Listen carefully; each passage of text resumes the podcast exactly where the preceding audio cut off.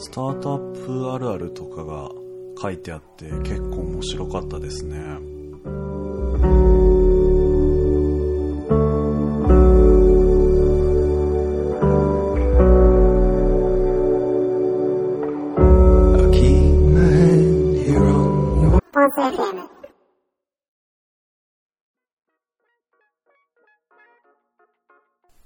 皆さんこんばんは。ボンス FM イケポンスです。この番組では僕の日常や趣味の話、軽いテクノロジーやお仕事の話などを寝る前のテンションで喋っています。今日は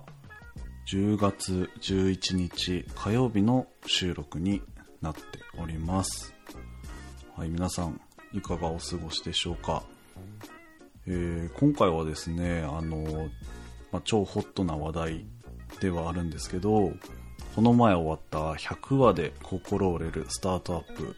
まあ、見ましたっていうところで、僕もあの、初めの方から見ながらハラハラドキドキして、この漫画を追ってたんですけど、あの、ツイッター漫画はですね、これは100話で心折れるスタートアップという、あの、主人公がうさぎさんで、そのうさぎさんが起業して、学生起業して、で、なんかいろいろとあった上で、100話で心折れてしまうっていうのが初めから分かっているっていう漫画ですね。なんとも題名だけ聞くとめちゃくちゃ、まあ、バッドエンドなんじゃないかみたいなのを想像してしまうような題名な漫画なんですけど、これあの、すごい面白いなと思いながら見てたんですけど、僕自身も先月からスタートアップにジョインをして、入社をして、で、今月までやってきている中で、まあ、その前でもいろいろ起業しようとしたりとか、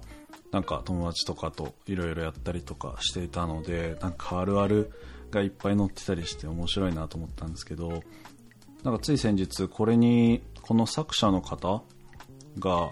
インタビューに応じてる記事なんかを見て、はなんかすごい、なんていうんですか、作るのに考えられてるんだなみたいなええと思いながら見てたんですけど、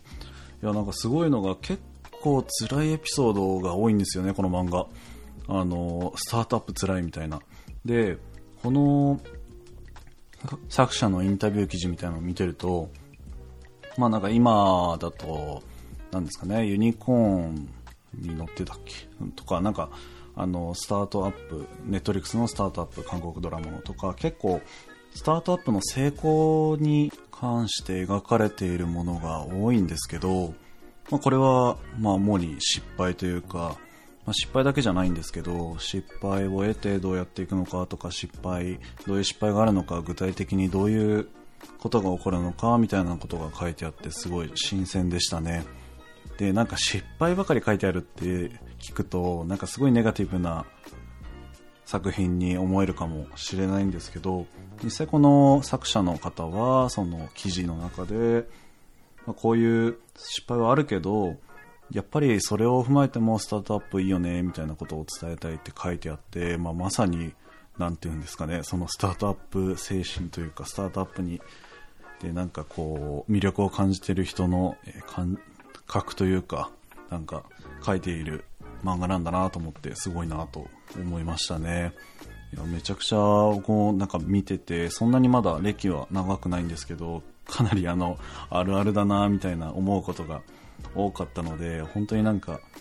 あの共感を得るような内容なんだなっていうのはすごい分かりましたね。あのぜひあのこれからスタートアップを目指す方もそうかもしれないですしこれから起業としようとしてる方とか全然スタートアップ興味ないけどどういうものなのかよく分かってない方とかもあの最後まで見るとめちゃくちゃ面白いんじゃないかなと思いましたね。いや本当になんか終わりが想像できなかったんですけどまあなんかおおって感じですごい良かったですね。まあなんかあんまりネタバレになると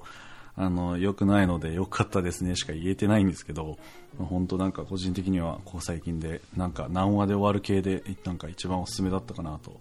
思います。はい。まあ、そんな感じで、えー、今回は終わりたいと思います。えー、この番組では、えー、皆さんからのお便りも募集しておりますので、概要欄のフォームの方にどんどんあのご入力をお願いします。それでは、え今回は終わりたいと思います。皆さんおやすみなさい。